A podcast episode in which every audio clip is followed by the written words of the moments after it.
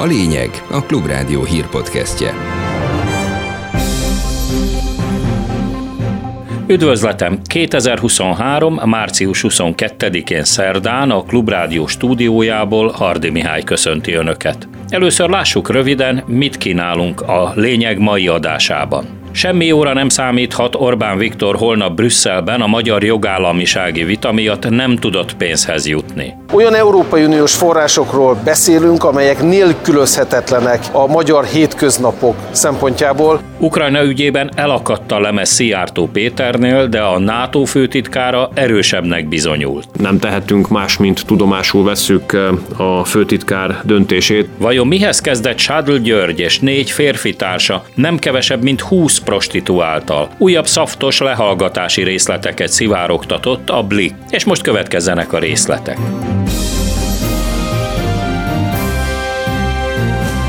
A jelek szerint semmi óra nem számíthat a magyar delegáció csütörtökön és pénteken az Európa Tanács, vagyis az állam és kormányfők kétnapos brüsszeli csúcs találkozóján. Bár a magyar jogállamiság nem lesz központi téma, sokkal inkább az Ukrajna megsegítésével kapcsolatos kérdések, meg a nemzetközi pénzügyi világ helyzete állhat a napirend középpontjában, a közelgő március 31-i, vagyis jövő pénteki határidő miatt a testületnek a magyar ügyekben is döntenie kell. Decemberben még arról volt szó, hogy az Európai Bizottság által kijelölt 27 úgynevezett szupermérföldkőnek nevezett feltételt kell a magyar kormánynak és a parlamentnek teljesítenie március végéig ahhoz, hogy Magyarország megkaphassa az előirányzott eurómilliárdokat. Ezen a téren, vagyis a feltételek teljesítésében azonban az Orbán kormány jócskán elmaradt a várakozásoktól. A késések súlyos következményeiről nyilatkozott Újhelyi István európai parlamenti képviselő. Olyan Európai Uniós forrásokról beszélünk, amelyek nélkülözhetetlenek a magyar hétköznapok szempontjából, akár egy-egy település fejlesztései, állam különböző beruházásai, a magyar egészségügyi szféra, oktatási szféra, gazdaság működtetése szempontjából Ukrajnából, és más Európai Uniós tagállamok, rajtunk kívül mind a 26 másik Európai Uniós tagállam ezeket az EU-s forrásokat már használja, működteti vele a saját országát. Mi viszont azért nem, mert a kormány egyszerűen vagy képtelen, vagy nem akarja teljesíteni azokat a feltételeket, amelyekre ő maga mondott igent.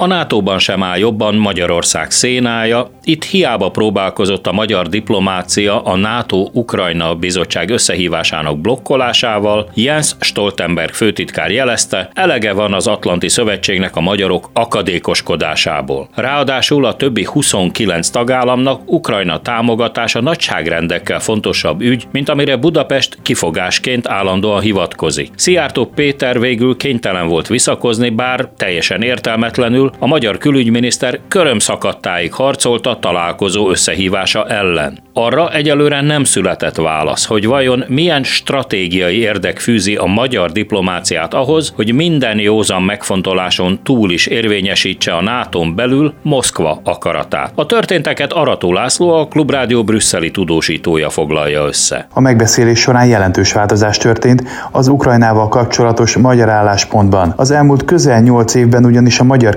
kisebbségek romló helyzetére hivatkozással a magyar diplomácia blokkolta a NATO és Ukrajna miniszteri szintű találkozóit. Most azonban Jens Stoltenberg főtitkár közölte Szijjártó Péterrel, hogy ha tetszik neki, hanem pár héten belül összehívja a NATO tagállamok és Ukrajna külügyminisztereit.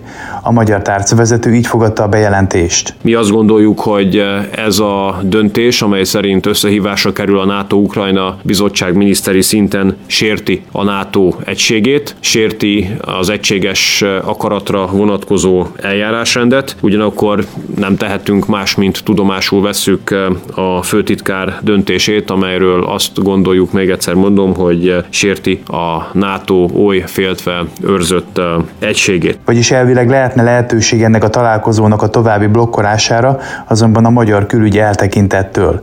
A főtitkár arra is figyelmeztetett, hogy éppen egy ilyen fórum alkalmas a nézeteltérések megvitatására. To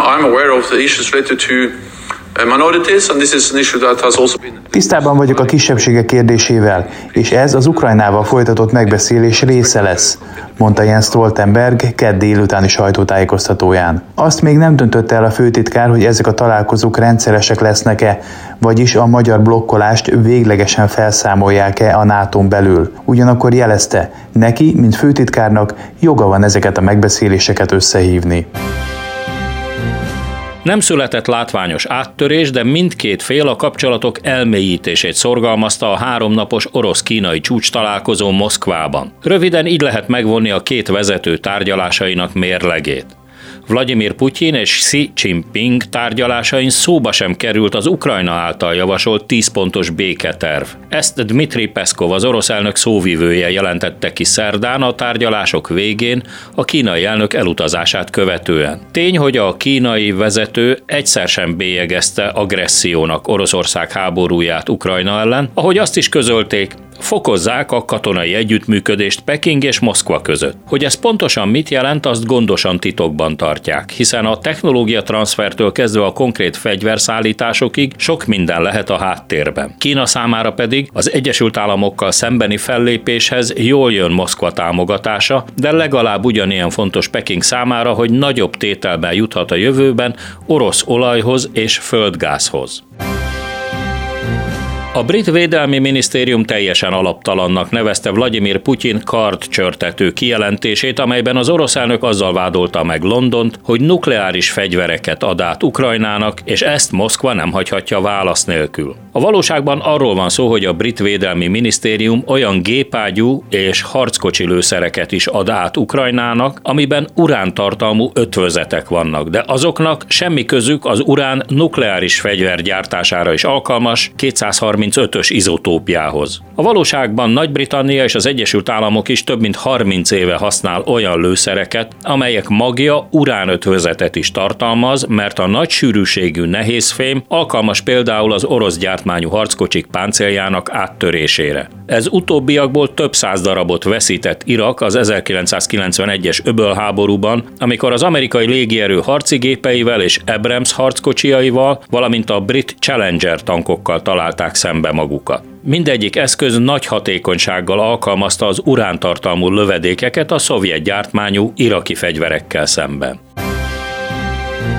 Nem kevesebb, mint 7 millió 200 ezer forintot tapsolt el Orbán Viktor és miniszterelnökség is lepje egyetlen éjszaka alatt Bécsben, amikor teljesen indokolatlanul töltöttek egy éjszakát 40 fővel az osztrák főváros luxus szállodájában. Tavaly július végén járt a magyar kormányfő Bécsben, ahová két, két és fél óra alatt el lehet jutni autóval, legfeljebb korán kell felkelni hozzá, így a luxus pénzköltés is értelmetlen volt. Állítja Erdélyi Katalin, az átlátszó újságírója. Az út összköltsége 7,2 millió forint volt, és ebből 5,5 millió volt a szállás. Egy néhány órás találkozó volt, Bécs pedig néhány óra autózással elérhető Budapestről, úgyhogy nem lett volna szükség abszolút arra, hogy kint aludjanak, pláne nem 40-en, nyugaton viszont ugye a visszafogottság, meg a szerénység és a, a közpénzek takarékos kezelése a divat, vagy a szokás, hát itt ugye erről egyáltalán nem volt szó.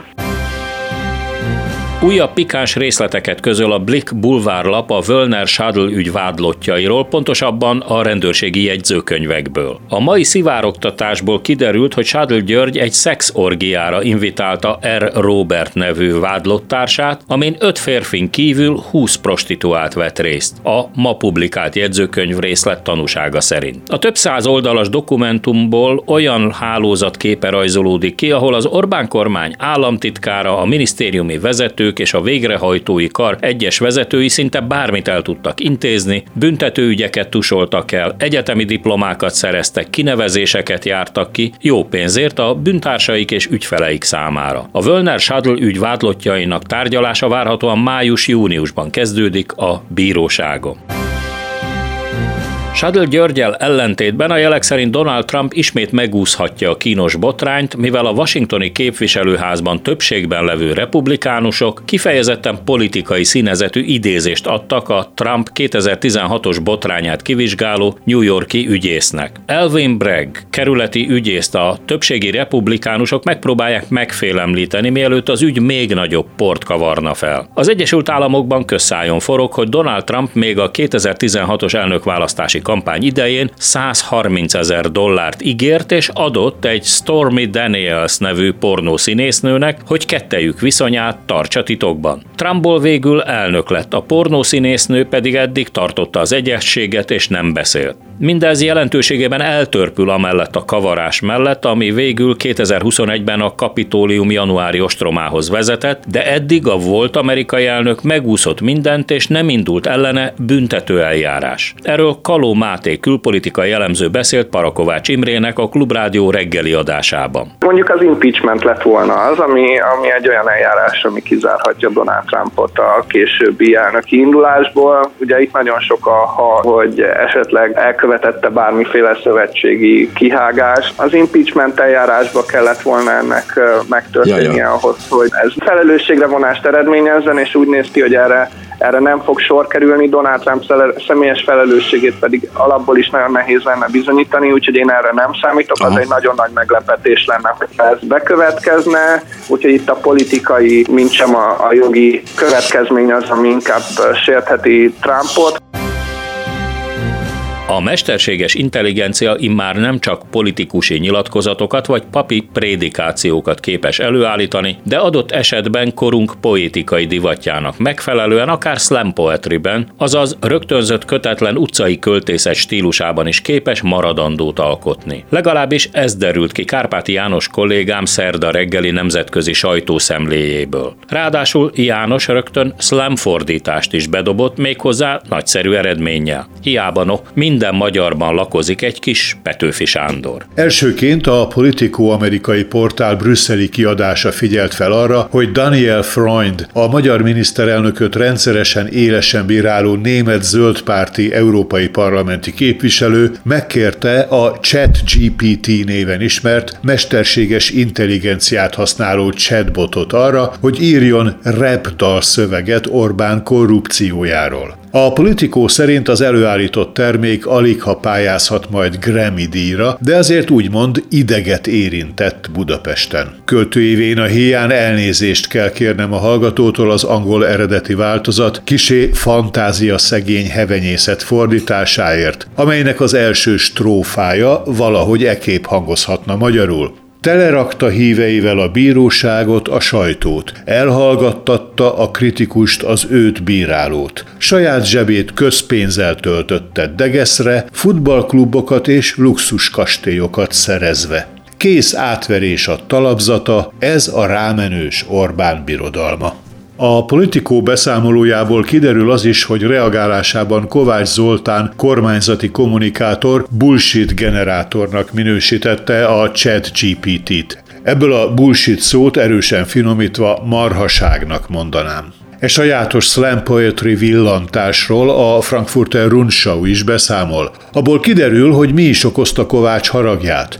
Ő ugyanis válaszul Daniel Freundról kért rap szöveget a chat GPT-től. De az, mivel hogy az interneten elérhető információkból rakja össze a terméket, azt találta írni, hogy a képviselő a demokrácia harcosa. A frankfurti lap az eset kapcsán megragadja a lehetőséget arra, hogy jelezze, Magyarország a Transparency korrupcióérzékelési indexe szerint a legrosszabb helyen áll az unión belül, és az unió euró milliárdokat tart vissza az országtól.